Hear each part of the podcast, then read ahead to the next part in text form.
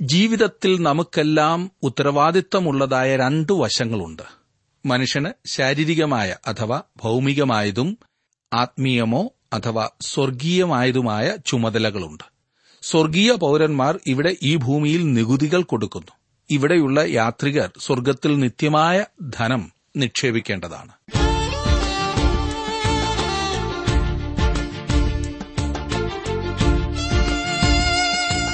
T W ആറിന്റെ വേദപഠന class ആരംഭിക്കുകയാണ്.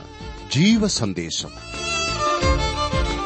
ഇന്നത്തെ നമ്മുടെ പാഠഭാഗം മർക്കോസ് എഴുതിയ സുവിശേഷം പന്ത്രണ്ടാം അധ്യായമാണ്. പ്രാർത്ഥനയോടെ നമുക്ക് ശ്രവിക്കാം. സഹോദരൻ ജോർജ് ഫിലിപ്പ് പഠനം ആരംഭിക്കുന്നു.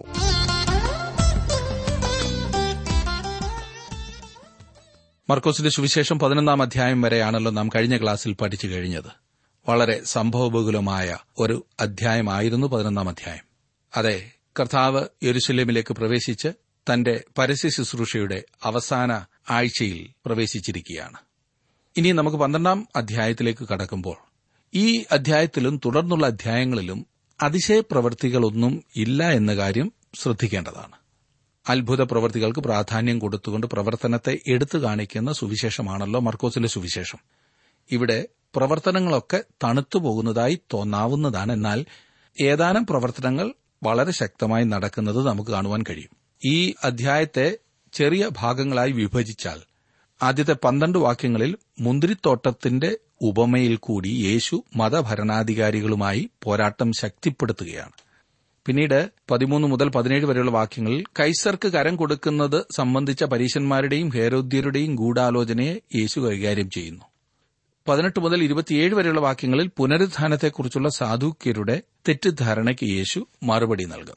ഇനിയും നാലാമതായി ഇരുപത്തിയെട്ട് മുതൽ മുപ്പത്തിനാല് വരെയുള്ള വാക്യങ്ങളിൽ എല്ലാറ്റിലും മുഖ്യ കൽപ്പന ഏത് എന്ന ചോദ്യത്തിന് ന്യായശാസ്ത്രിക്ക് യേശു മറുപടി നൽകുന്നതാണ് കാണുന്നത്. മുപ്പത്തിയഞ്ച് മുതൽ നാൽപ്പത് വരെയുള്ള വാക്യങ്ങളിൽ മഷിഹായെക്കുറിച്ച് നൂറ്റിപ്പത്താം സങ്കീർത്തനം ഉദ്ധരിച്ചുകൊണ്ട് യേശു പരീശന്മാരോട് ചോദ്യങ്ങൾ ചോദിക്കുന്നു. ഒടുവിലായി ഈ അധ്യായം അവസാനിക്കുമ്പോൾ വിധവയുടെ രണ്ട് കാശിന് വിലയിരുത്തിക്കൊണ്ട് വചനപ്രകാരമുള്ള ദാനധർമ്മത്തെ യേശു പ്രശംസിക്കുന്നു. ഈ പന്ത്രണ്ടാം അധ്യായത്തിൽ പ്രത്യേക രീതിയിലുള്ള പ്രവർത്തനങ്ങളാണ് നമുക്ക് കാണുവാൻ കഴിയുന്നത്. കർത്താവായ യേശു പെസഹ കുഞ്ഞാടാണ്. അവൻ അറുക്കപ്പെടുന്നതിനു മുമ്പ് അവനെ സൂക്ഷ്മമായ പരിശോധനയ്ക്ക് വിധേയനാക്കുകയാണ് ചെയ്യുന്നത്. പെസഹ കുഞ്ഞാട് കുറ്റമറ്റതായിരിക്കേണ്ടതുകൊണ്ട് അതിനെ അറുക്കുന്നതിനു മുൻപ് സൂക്ഷ്മ നിരീക്ഷണങ്ങൾക്ക് വിധേയപ്പെടുത്തിയിരുന്നു എന്ന കാര്യം നിങ്ങൾ ഓർക്കുന്നുണ്ടല്ലോ. ഏതാനും ദിവസങ്ങൾക്കകം മനുഷ്യന്റെ ക്രോധത്തിന്റെ എല്ലാ അലമാലകളും യേശുവിന്റെ തലയിലേക്ക് ഒഴുകിച്ചെല്ലുവാൻ പോകുകയാണ് ഇത് ശാന്തവും പ്രവർത്തനരഹിതവുമായ ഒരു സമയവുമല്ല പിന്നെയോ മതഭരണാധിപന്മാരുമായുള്ള ശക്തമായ സംഘട്ടനത്തിന്റെ പോരാട്ടത്തിന്റെ സമയമാണ്. സ്വർഗവും നരകവും വെളിച്ചവും ഇരുളും ദൈവവും സാത്താനും തമ്മിലുള്ള പോരാട്ടത്തിനു വേണ്ടി ഇരുവശത്തും ശക്തമായ സജ്ജീകരണങ്ങൾ ഒരുക്കി വച്ചിരിക്കുന്നതായി കാണുന്നു. മൂന്ന് വർഷങ്ങളിൽ ഇടയ്ക്കിടയ്ക്ക് യേശുവും മതഭരണാധികാരികളും തമ്മിലുണ്ടായിക്കൊണ്ടിരുന്ന ഭിന്നത ഇവിടെ ഒരു വലിയ വാക്പോരാട്ടമായി തീരുന്നു യേശു വിജയിക്കുകയും മുന്നേറുകയും ചെയ്തു. അങ്ങനെ അവനെ കുടുക്കിൽപ്പെടുത്തുവാനുള്ള ഉദ്യമത്തിൽ നിന്ന് അവർ വിരമിച്ചു. ജനം അവനെ എതിർക്കുന്ന വിധത്തിൽ യേശുവിനെ കൊണ്ട് എന്തെങ്കിലും പറയിക്കുവാനാണ് അവർ നിർബന്ധം ചെലുത്തിയത്. അവർ അവനോട് ചോദിച്ച ചോദ്യങ്ങൾ തന്നെ ഈ ഉദ്ദേശത്തോടു കൂടിയതായിരുന്നു. യേശു മുന്തിരിത്തോട്ടത്തിന്റെ ഉപമ പറഞ്ഞുകൊണ്ട് ഈ അധ്യായം ആരംഭിക്കുകയാണ്. പന്ത്രണ്ടാം അധ്യായം. അതിന്റെ ഒന്നാം വാക്യത്തിൽ നാം വായിക്കുന്നു പിന്നെ അവൻ ഉപമകളാൽ അവരോട് പറഞ്ഞു തുടങ്ങിയത് ഒരു മനുഷ്യൻ ഒരു മുന്തിരിത്തോട്ടം നട്ടുണ്ടാക്കി ചുറ്റും വേലി കെട്ടി ചക്കും കുഴിച്ചിട്ടു ഗോപുരവും പണിതു കുടിയാന്മാരെ ഏൽപ്പിച്ചിട്ട് പരദേശത്ത് പോയി യശയാപ്രവചനം അഞ്ചാം അധ്യായത്തിന്റെ ഒന്നു മുതൽ ഏഴ് വരെയുള്ള വാക്യപ്രകാരം മുന്തിരിത്തോട്ടം ഇസ്രായേൽ ജാതിയാണ്. അവൻ ആ മുന്തിരിവള്ളിയെ മിസ്രൈമിൽ നിന്ന് കൊണ്ടുവന്നു. അവൻ അതിനെ അതായത് ഇസ്രായേൽ ജാതിയെ നട്ടു. അവൻ അവർക്ക് ഒരു വിശ്വാസ സംഹിത നൽകി. ദൈവം കൊടുത്ത ഒരു വിശ്വാസ സംഹിതയും ദൈവത്തിന്റെ ദൃശ്യമായ സാന്നിധ്യവും ലഭിച്ചിട്ടുള്ള ഒരേ ഒരു ജാതി ഇവർ മാത്രമാണ്. അവന്റെ കാലത്തെ മതഭരണാധികാരികൾക്ക് അവൻ ഒരു ഉപമ പറഞ്ഞു കൊടുക്കുന്നു. രണ്ട് മുതൽ പന്ത്രണ്ട് വരെയുള്ള വാക്യങ്ങൾ ആ ഭാഗം മുഴുവൻ ഞാൻ വായിക്കാൻ ആഗ്രഹിക്കുന്നില്ല. നിങ്ങൾക്ക് പരിചിതമാണല്ലോ. ഈ ഉപമയിൽ കൂടി യേശു എന്താണ് പറയുന്നത് എന്ന കാര്യം വളരെ വ്യക്തമാണ്. പ്രവാചകന്മാരാണ് ദൈവമയച്ച ദാസന്മാർ.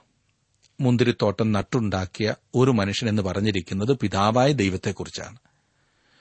മുന്തിരിത്തോട്ടം ഇസ്രായേൽ ജാതിയാണ്. ദൈവം ഈ ജാതിയെ തെരഞ്ഞെടുക്കുകയും സംരക്ഷണ ചെയ്യുകയും ചെയ്തു. കുടിയാന്മാർ മതഭരണാധിപന്മാരെയാണ് സൂചിപ്പിക്കുന്നത്. അവസാനം അവൻ തന്റെ പുത്രനെ അതായത് പിതാവിന്റെ പ്രിയപുത്രനായ യേശുക്രിസ്തുവിനെ അയച്ചു. ഒരു പ്രത്യേകമായ രീതിയിൽ യേശു ഒന്നാമത് ഇസ്രായേൽ ജാതിയുടെ അടുത്തേക്ക് വന്നു. ഇസ്രായേൽ ഗ്രഹത്തിലെ കാണാതെ പോയ ആടുകളുടെ അടുക്കലേക്കല്ലാതെ എന്നെ അയച്ചിട്ടില്ല എന്ന് യേശു മത്തായുടെ സുവിശേഷം പതിനഞ്ചിന്റെ ഇരുപത്തിനാലിൽ പറഞ്ഞിരിക്കുന്നു. എന്നാൽ യോഹന്നാന്റെ സുവിശേഷം മൂന്നാം അധ്യായം പതിനാറാം വാക്യം അനുസരിച്ച് അവൻ സർവലോകത്തിനും വേണ്ടിയാണ് വന്നത്. ഇവിടെ നമ്മുടെ കർത്താവ് മനഃപൂർവവും പ്രത്യക്ഷവുമായി തന്റെ മുൻപിൽ നിൽക്കുന്ന മതഭരണാധിപന്മാരെ ഉദ്ദേശിച്ചാണ് ഇത് പറഞ്ഞത്. അവർ അവനെ കൊല്ലുവാൻ ഗൂഢാലോചന ചെയ്തു കഴിഞ്ഞിരുന്നു. അവൻ അവരുടെ പരിപാടി വെളിച്ചത്ത് കൊണ്ടുവരികയാണ് ചെയ്യുന്നത്. മനുഷ്യനിൽ ഉള്ളത് എന്താണെന്ന് അവൻ അറിഞ്ഞിരുന്നു എന്ന് കർത്താവിനെക്കുറിച്ച് പറഞ്ഞിട്ടുണ്ടല്ലോ. അവൻ എന്താണ് ചെയ്യുവാൻ പോകുന്നതെന്ന് അവൻ മതഭരണാധിപന്മാരോട് പറയുന്നു. അവരുടെ ഓരോ കാൽവെപ്പിനെക്കുറിച്ചും അവൻ പ്രവചിക്കുകയും അവരുടെ ഓരോ നീക്കത്തെക്കുറിച്ചും മുന്നറിയുകയും ചെയ്തിരുന്നു. അവർ തന്നെ കൊല്ലുന്നതിനു മുമ്പ് തന്നെ അവൻ അവരുടെ മേൽ കൊലപാതക കുറ്റം ആരോപിക്കുകയാണ്. അതെ സ്നേഹിത ഇത് വളരെ ശ്രദ്ധ അർഹിക്കുന്നതായിട്ടുള്ളൊരു കാര്യമാണ്. അനന്തരം അവൻ മതനേതാക്കന്മാർക്ക് വരുവാനിരിക്കുന്ന ന്യായവിധിയെക്കുറിച്ച് പ്രസ്താവിക്കുന്നു. എ ഡി എഴുപതിൽ റോമാ ചക്രവർത്തി നഗരം നശിപ്പിച്ച് അവരെ പ്രവാസത്തിലേക്ക് കൊണ്ടുപോകുമ്പോൾ അത് നിവൃത്തിയാകുന്നതായി നമുക്ക് കാണുവാൻ കഴിയും. പിന്നീട് റോമിലും റഷ്യയിലും ജർമ്മനിയിലുമെല്ലാം യഹൂദന്മാരെ അടിമകളാക്കി ചെയ്യിച്ച പണിയുടെ സ്മാരകങ്ങൾ ഇന്നും തെളിവല്ലേ? ഇനിയും നമുക്ക് അത്ഭുതകരമായ ഒരു കാര്യം ശ്രദ്ധിക്കാം. വീട് പണിയുന്നവർ തള്ളിക്കളഞ്ഞ കല്ല് മൂലക്കല്ലായി തീർന്നിരിക്കുന്നു. ഇത് മുന്തിരിത്തോട്ടത്തിന്റെയും കല്ലിന്റെയും ഏകോപിച്ചുള്ള ഒരു ഉപമയാണ്. യേശുക്രിസ്തു മതനേതാക്കന്മാർക്ക് ഒരു തടങ്കൽ പാറയായിരുന്നു എന്നാൽ അനേകം ആളുകൾ അവങ്കിലേക്ക് തിരികെയും അവൻ അവർക്ക് മൂലക്കല്ലായി തീരുകയും ചെയ്തിരിക്കുന്നു. അവൻ ഈ ഭൂമിയിൽ വീണ്ടും വരുമ്പോൾ ഇത് പൂർണമായും നിവൃത്തിയാകും. സക്രിയ പ്രവചനം നാലാം അധ്യായത്തിന്റെ ഏഴാം വാക്യത്തിൽ നാം വായിക്കുന്നത് സെരുബാബേലിന്റെ മുമ്പിലുള്ള മഹാപർവതമേ നീ ആർ നീ സമഭൂമിയായിത്തീരും അതിന് കൃപ കൃപ എന്ന ആർപ്പോടുകൂടെ അവൻ ആണിക്കല്ല് കയറ്റും. മതഭരണാധിപന്മാർ ഈ സമയം യേശുവിനെ പിടിച്ച് കൊന്നുകളയുമായിരുന്നു. എന്നാൽ അവർക്ക് ജനത്തെ ഭയമായിരുന്നു. ഈ മുന്തിരിത്തോട്ടത്തിന്റെ ഉപമ ഒരു പോരാട്ടത്തിനിടയാകുകയും അവർ കൂടുതൽ ആളുകളെ അവന്റെ അടുത്തേക്ക് അയക്കുകയും ചെയ്യുന്നതായി നാം കാണുന്നു. പതിമൂന്ന് മുതൽ പതിനഞ്ച് വരെയുള്ള വാക്യങ്ങളിൽ നാം കാണുന്നത് പന്ത്രണ്ടാം അധ്യായത്തിന്റെ പതിമൂന്ന് മുതൽ. അനന്തരം അവനെ വാക്കിൽ കൊടുക്കുവാൻ വേണ്ടി അവർ പരീശന്മാരിലും ഹേരോദ്യരിലും ചിലരെ അവന്റെ അടുക്കൽ അയച്ചു. അവർ വന്ന് ഗുരു നീ മനുഷ്യരുടെ മുഖം നോക്കാതെ ദൈവത്തിന്റെ വഴി നേരായി പഠിപ്പിക്കുന്നതുകൊണ്ട് നീ സത്യവാനും ആരെയും ഗണ്യമാക്കാത്തവനും എന്ന് ഞങ്ങൾ അറിയുന്നു. കൈസർക്ക് കരം കൊടുക്കുന്നത് വിഹിതമോ അല്ലയോ? ഞങ്ങൾ കൊടുക്കുകയോ കൊടുക്കാതിരിക്കുകയോ വേണ്ടത് എന്ന് അവനോട് ചോദിച്ചു. പതിനഞ്ചാം വാക്യം. അവൻ അവരുടെ കപടം അറിഞ്ഞു. നിങ്ങൾ എന്നെ പരീക്ഷിക്കുന്നത് എന്ത് ഒരു വെള്ളിക്കാശ് കൊണ്ടുവരുവീൻ ഞാൻ കാണട്ടെ എന്ന് പറഞ്ഞു. പതിവ് പോലെ അവർ ചോദ്യവുമായി യേശുവിന്റെ അടുക്കൽ വന്നു.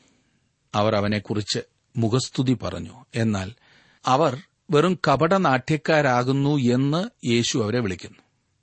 അവൻ അവരുടെ മുഖസ്തുതി വാക്കുകൾ സ്വീകരിച്ചില്ല.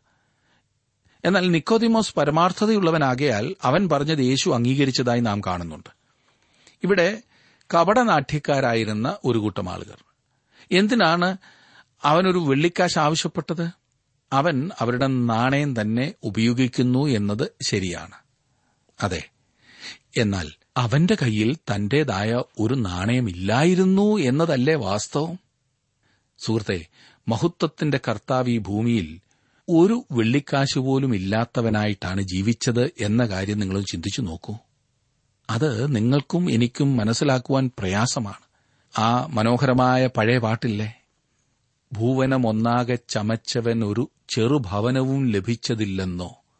പരമസമ്പന്നനീ ധരണിയിലേറ്റം ദരിദ്രനായി തീർന്നു സോമനസ നിരുപമ പ്രഭയണിഞ്ഞിരുന്നവൻ പഴന്തുണി ധരിച്ചതും ചെറിയ സംഗതിയോ? എത്ര അർത്ഥവത്താണ്. അവൻ എത്ര അത്ഭുതവാനാണ്. അവന്റെ കയ്യിൽ നാണയം ഇല്ലാതിരുന്നതിനാൽ അവൻ അവരോട് ഒരു വെള്ളിക്കാശ് കൊണ്ടുവരുവാൻ ആവശ്യപ്പെടുകയും അവർ ഒരു വെള്ളിക്കാശ് അവന്റെ അടുക്കൽ കൊണ്ടുവരികയും ചെയ്തു. പതിനാറും പതിനേഴും വാക്യങ്ങളിൽ നാം കാണുന്നു ഈ സ്വരൂപവും മേലെഴുത്തും ആരുടേത് എന്ന് അവരോട് ചോദിച്ചതിന് കൈസരുടേത് എന്ന് അവർ പറഞ്ഞു. യേശു അവരോട് കൈസർക്കുള്ളത് കൈസർക്കും ദൈവത്തിനുള്ളത് ദൈവത്തിനും കൊടുപ്പീൻ എന്ന് പറഞ്ഞു. അവർ അവങ്കൽ വളരെ ആശ്ചര്യപ്പെട്ടു. അവർ അവന് ഒരു വെള്ളിക്കാശ് കൊണ്ടുവന്ന് കൊടുത്തു. അവൻ അവരോടൊരു ചോദ്യം ചോദിച്ചു. അവർ കൈസർക്ക് കരം കൊടുക്കേണ്ടതാണെന്ന് യേശു പറഞ്ഞിരുന്നെങ്കിൽ അവൻ മോശയ്ക്കും മഷിഹായ്ക്കും ഉപരിയാക്കി കൈസരെ വെച്ചു എന്ന് അവർ പറയുമായിരുന്നു. കരം കൊടുക്കേണ്ടതില്ല എന്ന് യേശു ഇനിയും പറഞ്ഞിരുന്നെങ്കിൽ കൈസർക്കെതിരായി നിൽക്കുന്നു എന്ന കുറ്റം അവന്റെ മേൽ ആരോപിച്ച് അവനെ ആക്രമിക്കാമായിരുന്നു. അവർ അവനെ കുടുക്കിൽപ്പെടുത്തി എന്നാണ് അവർ ചിന്തിച്ചത്. എന്നാൽ അവർക്ക് അവനെ കുരുക്കുവാൻ കഴിഞ്ഞതേയില്ല. അവന്റെ ഉത്തരം കേട്ട് അവർ വളരെ ആശ്ചര്യപ്പെടുകയാണ് ചെയ്തത്. ഒരു ദൈവപൈതലിന് രണ്ടോ അതിലധികമോ ഉത്തരവാദിത്വം ഉണ്ടെന്നുള്ള വസ്തുതയാണ് യേശുവിന്റെ ഉത്തരം വെളിപ്പെടുത്തുന്നത്. നമ്മുടെ ഗവൺമെന്റിനോട് നമുക്കൊരു ഉത്തരവാദിത്വമുണ്ട്. ഇന്ന് ഭരണതലത്തിൽ നടക്കുന്ന അഴിമതികളും ദൂർത്തും കാണുമ്പോൾ നാം എല്ലാം നിരാശരാകുകയും വ്രണപ്പെടുകയും ചെയ്യും. നാം നികുതി കൊടുക്കുന്നത് ദൂർത്തടിക്കുന്നു എന്ന തോന്നലുണ്ടാകാം. കഷ്ടപ്പെട്ടുണ്ടാക്കുന്ന പണം ദൂർത്തടിക്കുവാൻ കൊടുക്കുന്നത് പലർക്കും താൽപര്യമില്ല. അതുകൊണ്ട് തന്നെ ഗവൺമെന്റിന് നികുതി കൊടുക്കുവാനുള്ളത് കൊടുക്കണ്ട എന്ന് ചിന്തിക്കുന്ന അനേകരുണ്ട്. അത് തെറ്റാണ്. ഗവൺമെന്റിന് നികുതി കൊടുക്കുവാനുള്ളത് നാം കൊടുക്കേണ്ടതാണ്. നമുക്കൊരു ഗവൺമെന്റിനോട് വ്യക്തമായ ഉത്തരവാദിത്വമുണ്ട്. നാം ഏറ്റവും നല്ല പൌരന്മാരായിരിക്കണം. ഉത്തരവാദിത്വമുള്ള പൌരന്മാർ. സത്യസന്ധമായി ഗവൺമെന്റിന് കൊടുക്കേണ്ടത് കൊടുക്കുന്ന പൌരന്മാർ. ഇനിയും നമുക്ക് നമ്മുടെ പ്രിയപ്പെട്ടവരോടും ഒരു ഉത്തരവാദിത്തമുണ്ട് നമ്മുടെ സഭയോടും നമുക്ക് ഉത്തരവാദിത്തമുണ്ട് നിങ്ങളോട് ദൈവവചനം അറിയിക്കുന്ന എനിക്ക് ഒരു ഉത്തരവാദിത്തമുണ്ട് നമുക്കെല്ലാവർക്കും നമ്മുടെ ചുമതലകളുണ്ട് എന്ന കാര്യമാണ് കർത്താവ് പറയുന്നത്. നിങ്ങൾക്ക് കൈസറോട് ഉത്തരവാദിത്വമുണ്ട് അത് നിറവേറ്റുക. എന്നാൽ അത് നിനക്ക് ദൈവത്തോടുള്ള ഉത്തരവാദിത്വത്തിൽ നിന്ന് നിന്നെ വിമുക്തനാക്കുന്നില്ല. എത്ര അത്ഭുതകരമായ കാര്യം. വാസ്തവത്തിൽ യേശു ഈ സംഭവത്തെ എടുത്ത് അതിനെ ഒരു ഉപമയായി മാറ്റുകയാണ്. ഒരു വെള്ളിക്കാശ് കൊണ്ടുവരുവീൻ എന്ന് യേശു പറഞ്ഞു. ഒരു വെള്ളിക്കാശ് കൊണ്ട് യേശു ഒരു വലിയ സത്യം വിശദീകരിച്ചു കൊടുത്തു. നാണയത്തിന് രണ്ട് വശങ്ങളുണ്ടല്ലോ. ജീവിതത്തിൽ നമുക്കെല്ലാം ഉത്തരവാദിത്വമുള്ളതായ രണ്ട് വശങ്ങളുണ്ട്. നമുക്ക് ഭൗമികമായതും ആത്മീയമായതും ആയ ചുമതലകളുണ്ട്. സ്വർഗീയ പൌരന്മാർ ഇവിടെ ഈ ഭൂമിയിൽ നികുതികൾ കൊടുക്കുന്നു. ഇവിടെയുള്ള യാത്രികർ സ്വർഗത്തിൽ നിത്യമായ ധനം നിക്ഷേപിക്കേണ്ടതാണ്. അങ്ങനെ യേശു ഹെരോദാവിന്റെ കുടുംബത്തെ അധികാരത്തിലേറ്റുവാൻ താൽപര്യപ്പെട്ടിരുന്ന രാഷ്ട്രീയ അവസരവാദികളെ മിണ്ടാതാക്കി എന്ന് നാം കാണുന്നു. പതിനെട്ടും പത്തൊൻപതും വാക്യങ്ങൾ നോക്കിക്കാട്ട് പന്ത്രണ്ടിന്റെ പതിനെട്ടും പത്തൊൻപതും. പുനരുദ്ധാനമില്ല എന്ന് പറയുന്ന സദൂക്കിയർ അവന്റെ അടുക്കൽ വന്നു ചോദിച്ചതെന്തെന്നാൽ ഗുരു ഒരുത്തന്റെ സഹോദരൻ മക്കളില്ലാതെ മരിച്ച് ഭാര്യ ശേഷിച്ചാൽ ആ ഭാര്യയെ അവന്റെ സഹോദരൻ പരിഗ്രഹിച്ച് തന്റെ സഹോദരന് സന്തതിയെ ജനിപ്പിക്കണം എന്ന് മോശ എഴുതിയിരിക്കുന്നു. അക്കാലത്തെ ഉൽപ്പതിഷ്ണുക്കൾ ലിബറൽസ് വിശാല ചിന്താഗതിക്കാർ എന്ന് അവകാശപ്പെട്ടിരുന്ന അവസരവാദികൾ സങ്കുചിത ചിന്താഗതിക്കാരായിരുന്നു സദൂക്കിയർ എന്ന വസ്തുത ഓർക്കുന്നുണ്ടല്ലോ. അമാനുഷികമായതിനെ അല്ലെങ്കിൽ അലൗകികമായതെല്ലാം അവർ നിഷേധിച്ചിരുന്നു. തങ്ങൾക്ക് മനസ്സിലാക്കുവാൻ കഴിയാത്തതോ താൽപര്യമില്ലാത്തതോ ആയ സകലത്തിനും തങ്ങൾക്കിണങ്ങുന്ന ഒരു വ്യാഖ്യാനം അവർ നൽകി. ഇന്നും നൽകുന്നു. യേശു ചെയ്ത എല്ലാ അത്ഭുതത്തെയും വിവരിക്കുവാൻ അവരുടെ കയ്യിൽ കഥകളുണ്ട് വിവരണങ്ങളുണ്ട്. എന്നാൽ അവർ ഇവിടെ വിവരിച്ചിരിക്കുന്നത് കൃത്യമായും ശരിയായിട്ടുള്ള കാര്യമായിരുന്നു. രൂത്തിന്റെ പുസ്തകത്തിൽ വിവരിച്ചിരിക്കുന്ന ഒരു വീണ്ടെടുപ്പുകാരനെയാണ് അവർ ഇവിടെ സൂചിപ്പിച്ചത്. തിരുവചനത്തിൽ പറഞ്ഞിരിക്കുന്നത് അവർക്കറിയാമായിരുന്നു. ഞാൻ ആ ഭാഗം മുഴുവൻ വായിക്കുന്നില്ല. ഇവിടെ മോശയെ ഉദാഹരണമാണ്. ഇവിടെ മോശമായ ഒരു ഉദാഹരണമാണ് എന്ന് തോന്നുന്നില്ലേ ഇവർ കൊണ്ടുവന്നത്? അതെ. ഇത് നിന്ദ്യമാണ്. ഇക്കാലത്ത് ഇതുപോലെയൊക്കെ നടക്കുന്നുണ്ട്. ഇന്നൊരു ഭർത്താവ് നാളെ മറ്റൊന്ന്. ഇന്നൊരു ഭാര്യ നാളെ വേറൊന്ന്. അങ്ങനൊക്കെ നടക്കുന്നുണ്ടാകാം. അവരുടെ ചോദ്യം നിത്യതയിൽ ഇതെന്തായിത്തീരും? സ്വർഗത്തിൽ ഇതെന്തായിത്തീരും എന്നുള്ളതാണ്. ഇന്ന് ബൈബിളിനെ വിമർശിച്ച് നടക്കുന്ന ആളുകളുടെയും പ്രശ്നം ഇതുതന്നെയാണ് അവർക്ക് തിരുവചനവും ദൈവശക്തിയും അറിയില്ല. രണ്ട് കാര്യങ്ങളിൽ അവർ അജ്ഞരാണെന്ന് കർത്താവ് സദൂക്കിരോട് പറഞ്ഞു. ഒന്ന് അവർക്ക് തിരുവെഴുത്തുകൾ അറിയില്ല. രണ്ട് അവർക്ക് ദൈവശക്തി അറിയാൻ പാടില്ല. അതുകൊണ്ടാണ് ഈ പ്രശ്നം. ഇരുപത്തിയഞ്ചാം വാക്യത്തിൽ നാം കാണുന്നത് മരിച്ചവരിൽ നിന്ന് ഉയർത്തെഴുന്നേൽക്കുമ്പോൾ വിവാഹം കഴിക്കയില്ല വിവാഹത്തിന് കൊടുക്കപ്പെടുകയുമില്ല സ്വർഗത്തിലെ ദൂതന്മാരെ പോലെയാകും. ഇവിടെ ഭാര്യ ഭർത്താക്കന്മാരായിരുന്ന രണ്ടു പേർക്ക് സ്വർഗത്തിൽ ഒരുമിച്ചായിരിക്കാൻ കഴിയുകയില്ല എന്നല്ല ഇതിന്റെ അർത്ഥം. സ്വർഗത്തിൽ അവർ ഭാര്യ ഭർത്താക്കന്മാരായിരിക്കില്ല എന്നാണ് ഇവിടുത്തെ അർത്ഥം. അവർ അവിടെ കുടുംബം കെട്ടിപ്പടുക്കുകയോ കുഞ്ഞുങ്ങളെ വളർത്തുകയോ ചെയ്യുകയില്ല. അതാണ് യേശു ഇവിടെ പറയുന്നത്. എപ്പോൾ ഒരു ആണും പെണ്ണും ഒരുമിച്ചായാൽ അപ്പോഴെല്ലാം ഒരു കുടുംബമാകുമെന്നും കുഞ്ഞുങ്ങൾ ഉണ്ടാകണമെന്നും ചിന്തിക്കുന്ന വികലമായ ചിന്താഗതിയാണ് ഈ പ്രശ്നത്തിന് കാരണം. അവർ രണ്ടുപേരും ദൈവസൃഷ്ടിയായ രണ്ട് വ്യക്തികളാണ് എന്ന് മനസ്സിലാക്കുമ്പോൾ നാം സാധാരണ ചിന്തിക്കുന്ന ആ സങ്കുചിതമായ ചിന്താഗതിയിൽ നിന്നും ഉയർന്നു ചിന്തിക്കുവാൻ സാധിക്കും. ഇവിടെ യേശു പറയുകയാണ് അവർക്ക് ദൈവശക്തിയെക്കുറിച്ച് അറിവില്ലായിരുന്നു എന്ന്. മോശയും അബ്രഹാമും ഇസഹാക്കും ഒന്നും മരിച്ചിട്ടില്ല. അവരുടെ ശരീരങ്ങൾ ഹെബ്രോനിൽ അടക്കം ചെയ്തെങ്കിലും അവർ മരിച്ചവരല്ല. അവർ ദൈവസന്നിധിയിൽ ദൈവത്തോടുകൂടെ ആയിരിക്കാൻ കടന്നുപോയിരിക്കുക എത്ര ചെയ്തത്. സുഹൃത്തെ ഇന്ന് കർത്താവിൽ മരിക്കുന്ന വിശ്വാസികളും അവിടേക്കാണ് പോകുന്നത്. യേശു ഈ മത നേതാക്കന്മാരോട് കടന്നുത്തരം പറയുകയാണ് ചെയ്യുന്നത്. സദൂക്യരുമായുള്ള ചർച്ച കേട്ടതിനു ശേഷം വേറൊരാൾ കർത്താവിന്റെ അടുത്തേക്ക് വരുന്നതായി ഇരുപത്തിയെട്ടും ഇരുപത്തിയൊൻപതും വാക്യങ്ങളിൽ നാം കാണുന്നു. അതും വളരെ പ്രധാനപ്പെട്ടതാണ്. ശാസ്ത്രിമാരിൽ ഒരുവൻ അടുത്തു വന്ന് അവർ തമ്മിൽ തർക്കിക്കുന്നത് കേട്ട് അവൻ അവരോട് നല്ലവണ്ണം ഉത്തരം പറഞ്ഞ പ്രകാരം ബോധിച്ചിട്ട് എല്ലാറ്റിലും മുഖ്യകൽപ്പന ഏത് എന്ന് അവനോട് ചോദിച്ചു. അതിന് യേശു എല്ലാറ്റിലും മുഖ്യകൽപ്പനയോ? ഇസ്രായേലെ കേൾക്ക നമ്മുടെ ദൈവമായ കർത്താവ് ഏക കർത്താവ്. നിന്റെ ദൈവമായ കർത്താവിനെ നീ പൂർണ ഹൃദയത്തോടും പൂർണ ആത്മാവോടും പൂർണ മനസ്സോടും പൂർണ ശക്തിയോടും കൂടെ സ്നേഹിക്കണം എന്ന് ആകുന്നു. രണ്ടാമത്തേതോ കൂട്ടുകാരനെ നിന്നെപ്പോലെ തന്നെ സ്നേഹിക്കണം എന്നത്രേ. ഇവയിൽ വലുതായിട്ട് മറ്റൊരു കൽപ്പനയും ഇല്ല എന്ന് ഉത്തരം പറഞ്ഞു. ഈ ആവർത്തന പുസ്തകം ആറാം അധ്യായം നാലാം വാക്യത്തിന്റെ ഉദ്ധരണി പത്ത് കൽപ്പനകളിൽ ഒന്നല്ല എന്നാൽ പഴയ നിയമത്തിലെ ഉപദേശ സംബന്ധമായ പ്രസ്താവനകളിൽ ഏറ്റവും ശ്രേഷ്ഠമായ പ്രസ്താവനയാണ് ഇവിടെ പറഞ്ഞിരിക്കുന്നത്. നമ്മുടെ ദൈവമായ കർത്താവ് ഏക കർത്താവ്. ബഹുദൈവ വിശ്വാസവും വിഗ്രഹാരാധനയും പ്രബലമായിരുന്ന ലോകത്തിലാണ് ഇസ്രായേല്യർ ജീവിച്ചിരുന്നത്. അവർ ഏകദൈവത്തിന് സാക്ഷ്യം വഹിക്കേണ്ടിയിരുന്നു. നിരീശ്വരത്വവും തൃത്വമില്ലാത്ത ഏകദൈവ വിശ്വാസവാദവുമുള്ള ലോകത്തിലത്രേ സഭ ത്രിയേക ദൈവത്തിന് സാക്ഷ്യം കൊടുക്കേണ്ടത്. പ്രിയ സുഹൃത്തെ താങ്കൾ ഈ കൽപ്പന അനുഷ്ഠിക്കുന്നുണ്ടോ? താങ്കൾക്ക് യേശുക്രിസ്തുവിനെ രക്ഷകനായി ആവശ്യമില്ലെന്നും അതേസമയം താങ്കൾ ദൈവത്തെ അനുസരിക്കുന്നു എന്നും പറഞ്ഞാൽ ഞാനൊന്ന് ചോദിക്കട്ടെ? താങ്കൾ ദൈവത്തെ പൂർണ ഹൃദയത്തോടും പൂർണാത്മാവോടും പൂർണ മനസ്സോടും പൂർണ ശക്തിയോടും കൂടെ സ്നേഹിക്കുന്നുണ്ടോ? താങ്കൾ അങ്ങനെ ചെയ്യുന്നില്ല എങ്കിൽ നീ ദൈവത്തിന്റെ കൽപ്പന ലംഘിക്കുകയാണ് ചെയ്യുന്നത്. താങ്കൾക്കൊരു രക്ഷകനെ ആവശ്യമുണ്ട്. എനിക്കൊരു രക്ഷകനെ ആവശ്യമാണെന്ന് എനിക്കറിയാം. ഈ കൽപ്പന അനുസരിച്ച് ഞാൻ ഉയർന്നിട്ടില്ല. അപ്രകാരം ചെയ്തിരുന്നെങ്കിൽ എന്ന് ഞാൻ ആഗ്രഹിക്കുകയാണ്. മുപ്പത്തിയൊന്നാം വാക്യത്തിൽ രണ്ടാമത്തേതോ കൂട്ടുകാരനെ നിന്നെപ്പോലെ തന്നെ സ്നേഹിക്കണം എന്ന് പറഞ്ഞത് ഈ നിലവാരത്തിലേക്ക് താങ്കൾക്ക് ഉയരുവാൻ കഴിഞ്ഞാൽ രക്ഷ താങ്കളുടെ നന്മ കൊണ്ട് ലഭിച്ചതാണെന്ന് പറയുവാൻ കഴിഞ്ഞേക്കും. എന്നാൽ ഈ വ്യവസ്ഥയ്ക്കനുസരിച്ച് ഉയരാത്തിടത്തോളം താങ്കൾക്കൊരു രക്ഷകനെ ആവശ്യമാണ്. മുപ്പത്തിരണ്ട് മുതൽ മുപ്പത്തിനാല് വരെയുള്ള വാക്യങ്ങളിൽ നാം കാണുന്നത് ശാസ്ത്രി അവനോട് നന്ന് ഗുരു നീ പറഞ്ഞത് സത്യം തന്നെ. ഏകനേയുള്ളൂ അവനല്ലാതെ മറ്റൊരുത്തനുമില്ല അവനെ പൂർണ ഹൃദയത്തോടും പൂർണ മനസ്സോടും പൂർണ ശക്തിയോടും കൂടെ സ്നേഹിക്കുന്നതും തന്നെപ്പോലെ കൂട്ടുകാരനെ സ്നേഹിക്കുന്നതും സകല സർവാംഗ ഹോമങ്ങളെക്കാളും യാഗങ്ങളെക്കാളും സാരമേറിയത് തന്നെ എന്ന് പറഞ്ഞു. അവൻ ബുദ്ധിയോടെ ഉത്തരം പറഞ്ഞു എന്ന് യേശു കണ്ടിട്ട് നീ ദൈവരാജ്യത്തോട് അകന്നവനല്ല എന്ന് പറഞ്ഞു. അതിനുശേഷം അവനോട് ആരും ഒന്നും ചോദിപ്പാൻ തുനിഞ്ഞില്ല.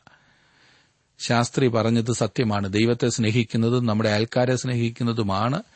നേർച്ച കാഴ്ചകൾ അർപ്പിക്കുന്നതിനേക്കാളും യാഗങ്ങളെക്കാളും ശ്രേഷ്ഠമായിട്ടുള്ളത്. സുഹൃത്തെ ഞാൻ വീണ്ടും പറയട്ടെ താങ്കൾക്ക് ദൈവത്തെ പൂർണ ഹൃദയത്തോടും പൂർണ ആത്മാവോടും പൂർണ മനസ്സോടും പൂർണ ശക്തിയോടും കൂടെ സ്നേഹിക്കുകയും നിന്റെ അയൽക്കാരനെ നിന്നെപ്പോലെ തന്നെ സ്നേഹിക്കുകയും ചെയ്യുവാൻ കഴിയാത്തിടത്തോളം താങ്കൾക്ക് ഒരു രക്ഷകനെ ആവശ്യമാണ്. അവങ്കിലേക്ക് തിരിയുക. ജനങ്ങൾ യേശുവിനോട് ചോദ്യങ്ങൾ ചോദിക്കുന്നത് ഈ പറഞ്ഞതോട് അവസാനിക്കുന്നു. ശത്രുക്കൾക്ക് അവനെ കൊടുക്കുവാൻ കഴിഞ്ഞില്ല. ഇനിയും യേശുവാണ് ചോദ്യം ചോദിക്കുവാൻ പോകുന്നത്. മുപ്പത്തിയഞ്ച് മുതലുള്ള വാക്യങ്ങളിൽ യേശു ദൈവാലയത്തിൽ ഉപദേശിച്ചുകൊണ്ട് പറഞ്ഞു തുടങ്ങിയത് ക്രിസ്തു ദാവീദിന്റെ പുത്രൻ എന്ന് ശാസ്ത്രിമാർ പറയുന്നത് എങ്ങനെ? യേശു ഇവിടെ തന്റെ കന്യകയിൽ നിന്നുള്ള ജനനത്തെക്കുറിച്ച് പഠിപ്പിക്കുകയാണ്. നൂറ്റിപ്പത്താം സങ്കീർത്തനത്തിൽ ദാവീദ് ഭാവിയിൽ തന്റെ പിൻഗാമികളാകുവാൻ ഇരിക്കുന്ന കൊച്ചു കൊച്ചു കൊച്ചു മകനെക്കുറിച്ച് എന്റെ കർത്താവ് എന്ന് വിളിപ്പാൻ എങ്ങനെ കഴിഞ്ഞു? എന്നാണ് ചോദ്യം. അവൻ കർത്താവായതിനാലാണ് അങ്ങനെ വിളിപ്പാൻ ഇടയായത്? ദാവീദിന്റെ മകൻ ആയിരിക്കുന്നതിനേക്കാൾ ശ്രേഷ്ഠനായതിനാലാണ് അവൻ കർത്താവായി തീർന്നത് നമ്മുടെ കർത്താവ് പഠിപ്പിക്കുന്ന ഒരു വലിയ ചിന്തയാണ് ഇവിടെ നാം കാണുന്നത്. യേശു നൂറ്റി പത്താം സങ്കീർത്തനം ദാവിദിന്റെ സങ്കീർത്തനമാണെന്ന് വ്യക്തമായി പറഞ്ഞിരിക്കുന്നത് ശ്രദ്ധിക്കുക. ഇനി മുപ്പത്തിയെട്ട് മുതൽ നാൽപ്പത് വരെയുള്ള വാക്യങ്ങൾ വായിക്കുമ്പോൾ പദവി ഉത്തരവാദിത്വം ഉളവാക്കുന്നു എന്നാണ് യേശു പഠിപ്പിക്കുന്നത്. ശാസ്ത്രിമാരുടെ ഉപദേശങ്ങളും അവരുടെ ജീവിതവും പൊരുത്തപ്പെടാതിരുന്നതിനാൽ യേശു അവരെ അധിക്ഷേപിക്കുന്നു. തിരുവചനം കേട്ടിട്ടില്ലാത്തവരെക്കാൾ വലിയ ശിക്ഷാവിധിയായിരിക്കും അവർക്ക് ലഭിക്കുവാൻ പോകുന്നത്. ജനങ്ങൾ എപ്രകാരമാണ് കൊടുക്കുന്നതെന്ന് യേശു നിരീക്ഷിച്ചുകൊണ്ടിരിക്കുന്നതായി ഈ അധ്യായത്തിലെ അവസാന സംഭവത്തിൽ നാം കാണുന്നു. നാൽപ്പത്തിയൊന്നാം വാക്യത്തിൽ പിന്നെ യേശു ശ്രീ ഭണ്ഡാരത്തിന് നേരെ ഇരിക്കുമ്പോൾ പുരുഷാരം ഭണ്ഡാരത്തിൽ പണം ഇടുന്നത് നോക്കിക്കൊണ്ടിരുന്നു. ധനവാന്മാർ പലരും വളരെ ഇട്ടു ഇന്ന് ദൈവവേലയ്ക്കായി കാഴ്ച അർപ്പിക്കുന്നത് നോക്കിക്കാണുവാനുള്ള അധികാരം യേശുവിനുണ്ട്. പ്രിയ സുഹൃത്തെ അവൻ നിങ്ങളെ നോക്കിക്കൊണ്ടാണ് ഇരിക്കുന്നത് നിങ്ങൾ എന്താണ് കൊടുക്കുന്നത് എന്ന് അവൻ നോക്കുന്നില്ല. എന്നാൽ നിങ്ങൾക്കു വേണ്ടി എത്രമാത്രമാണ് നീക്കിവച്ചിരിക്കുന്നത് എന്ന് അവൻ തീർച്ചയായും നോക്കുന്നുണ്ട്. നാൽപ്പത്തിരണ്ടാം വാക്യത്തിൽ ദരിദ്രയായ ഒരു വിധവ വന്ന് ഒരു പൈസയ്ക്ക് ശരിയായ രണ്ട് കാശിട്ടു. ധനവാന്മാർ വളരെ ഇടുന്നത് അവൻ ശ്രദ്ധിച്ചുകൊണ്ടാണ് ഇരുന്നത്. അവർ വലിയ ദാനധർമ്മക്കാരാണ്. നാം അങ്ങനെയുള്ളവരെ എത്രമാത്രം സ്നേഹിക്കുന്നുണ്ട് ആദരിക്കുന്നുണ്ട്. ധനവാന്മാർ ഔദാര്യമായി കൊടുത്തു എന്നാൽ യേശു അവരെ അഭിനന്ദിച്ചില്ല. അവൻ ആ വിധവയെ സൂക്ഷിച്ചു നോക്കി. അവൾ രണ്ട് കാശിട്ടു.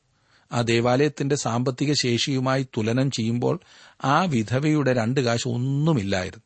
എന്നാൽ യേശു ചെയ്തത് എന്താണെന്ന് നിങ്ങൾക്കറിയാമോ? അവൻ ആ രണ്ട് കാശ് എടുത്ത് അതിനെ ഏത് ധനവാനായ മനുഷ്യൻ കൊടുത്തിട്ടുള്ളതിനേക്കാളും വലിയ തുകയാക്കി എല്ലാവരെയും അറിയിച്ചു. എന്തിനാണ് അപ്രകാരം ചെയ്തതെന്ന് നിങ്ങൾക്കറിയാമോ? കാരണം അവൾ തനിക്ക് വേണ്ടി ഒന്നും മാറ്റിവെക്കാതെ സകലവും ദൈവത്തിനു വേണ്ടി കൊടുത്തു. അവളുടെ സ്നേഹവും ഭക്തിയും ആ ദാനത്തിൽ അടങ്ങിയിരുന്നു. അപ്രകാരമാണ് അവൻ അളക്കുന്നത്. നിങ്ങൾ എത്ര തുക കർത്താവിന് വേണ്ടി കൊടുക്കുന്നു എന്നതോ എത്ര ശതമാനം കൊടുക്കുന്നു എന്നതോ അല്ല മുഖ്യമായ കാര്യം. എത്രമാത്രം താങ്കൾ അവനെ വാസ്തവത്തിൽ സ്നേഹിക്കുന്നു എന്നതാണ് ചിന്തിക്കേണ്ട കാര്യം. ജനം എപ്രകാരമാണ് കൊടുക്കുന്നതെന്ന് കർത്താവ് നോക്കുന്നവനാണ്. അവൻ നാം കൊടുക്കുന്ന കാര്യത്തിലല്ല ശ്രദ്ധിക്കുന്നത് പക്ഷെ നമ്മുടെ ഹൃദയം. ആ വിധവ വിലയേറിയതെന്തെങ്കിലും കൊടുത്തില്ല.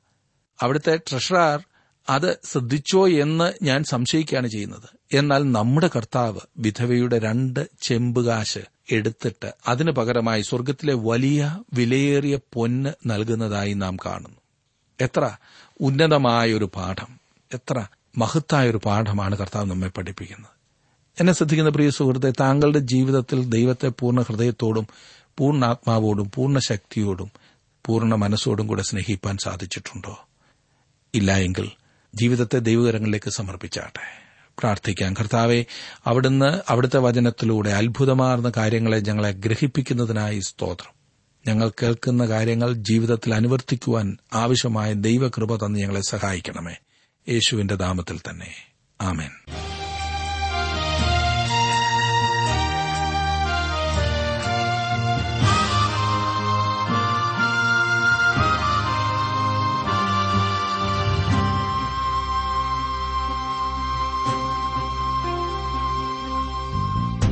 ഇന്നത്തെ ജീവസന്ദേശ പഠന ക്ലാസ്സിലൂടെ ഞങ്ങളെ ശ്രദ്ധിച്ച എല്ലാ പ്രിയ ശ്രോതാക്കളോടുമുള്ള നന്ദിയെ അറിയിക്കട്ടെ. ദൈവവചനത്തിന് മാത്രമേ രാജ്യങ്ങളെയും സഭകളെയും കുടുംബങ്ങളെയും വ്യക്തികളെയും രൂപാന്തരപ്പെടുത്തുവാൻ കഴിയൂ. ദൈവവചനം കൃത്യമായി ക്രമമായി പഠിക്കുവാൻ ലഭിച്ചിരിക്കുന്ന ഈ അസുലഭ അവസരം പ്രയോജനപ്പെടുത്തുകയും സ്നേഹിതരെയും ഇത് പ്രയോജനപ്പെടുത്തുവാൻ ഉത്സാഹിപ്പിക്കുകയും ചെയ്യുക. അഭിപ്രായങ്ങളും നിർദ്ദേശങ്ങളും പ്രാർത്ഥനാ വിഷയങ്ങളും ഞങ്ങളെ അറിയിക്കുക. ഞങ്ങളുടെ വിലാസം ജീവസന്ദേശം പോസ്റ്റ് ബോക്സ് നമ്പർ മൂന്ന് തിരുവല്ല അഞ്ച് Keralam. Phone zero four six nine two seven zero zero two eight four. Mobile nine four four seven seven six seven three seven eight. ഞങ്ങളുടെ email address Malayalam T T V at radio eight eight two dot com. വെബ്സൈറ്റിലും ഞങ്ങളുടെ programme ലഭിക്കുന്നതാണ്. ഞങ്ങളുടെ website W W W dot radio eight eight two dot com.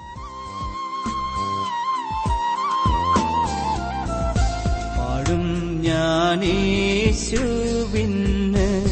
ജീവൻ പോവോളം നന്ദിയോടെ. ജീവൻ പോവോളം നന്ദിയോടെ.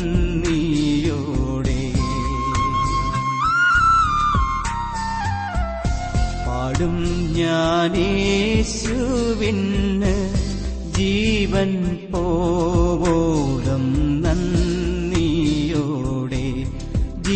ജീവൻ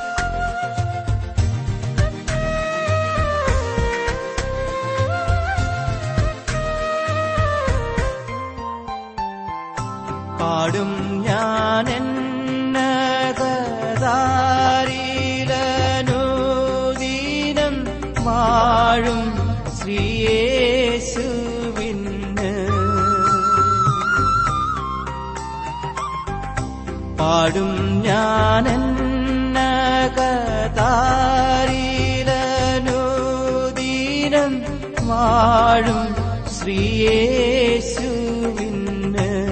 ഒരു കേടും കൂടാതെ പാലിക്കും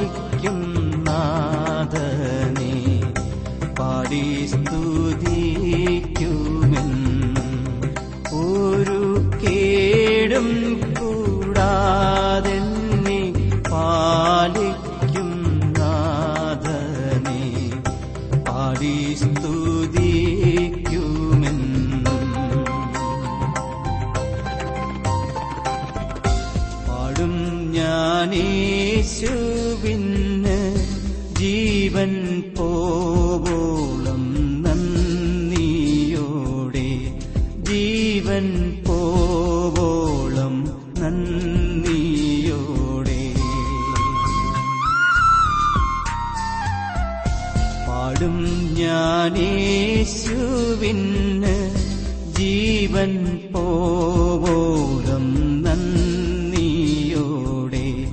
ജീവൻ പോവോളം നന്ദിയോടെ. ജീവസന്ദേശം പരിപാടിയിൽ കേൾക്കുന്ന ഗാനങ്ങൾ വീണ്ടും കേൾക്കുവാൻ ആഗ്രഹിക്കുന്നവർ രാവിലെ പത്തിനും പതിനൊന്നിനും ഇടയ്ക്ക് nine eight four seven six seven one seven four five എന്ന നമ്പറിലേക്ക് വിളിക്കുക. ആവശ്യപ്പെടുന്ന ഗാനം വീണ്ടും എപ്പോൾ കേൾക്കുവാൻ സാധിക്കും എന്നതും അറിയിക്കുന്നതാണ്. ദൈവം താങ്കളെ അനുഗ്രഹിക്കട്ടെ.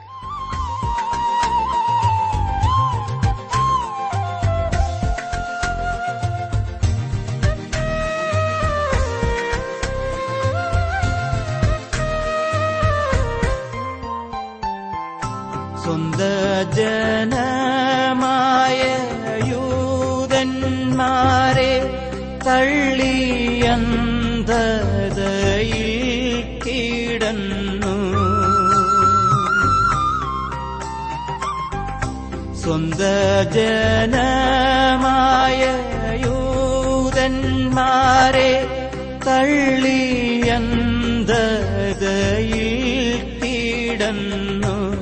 ബഹു ബഹുസന്താപത്തോടുഴന്നീടും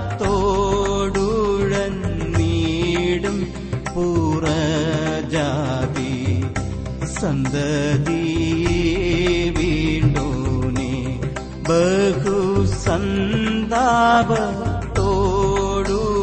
ബഹുസന്താപത്തോടുഴന്നീടും പുറജാതി സന്തതി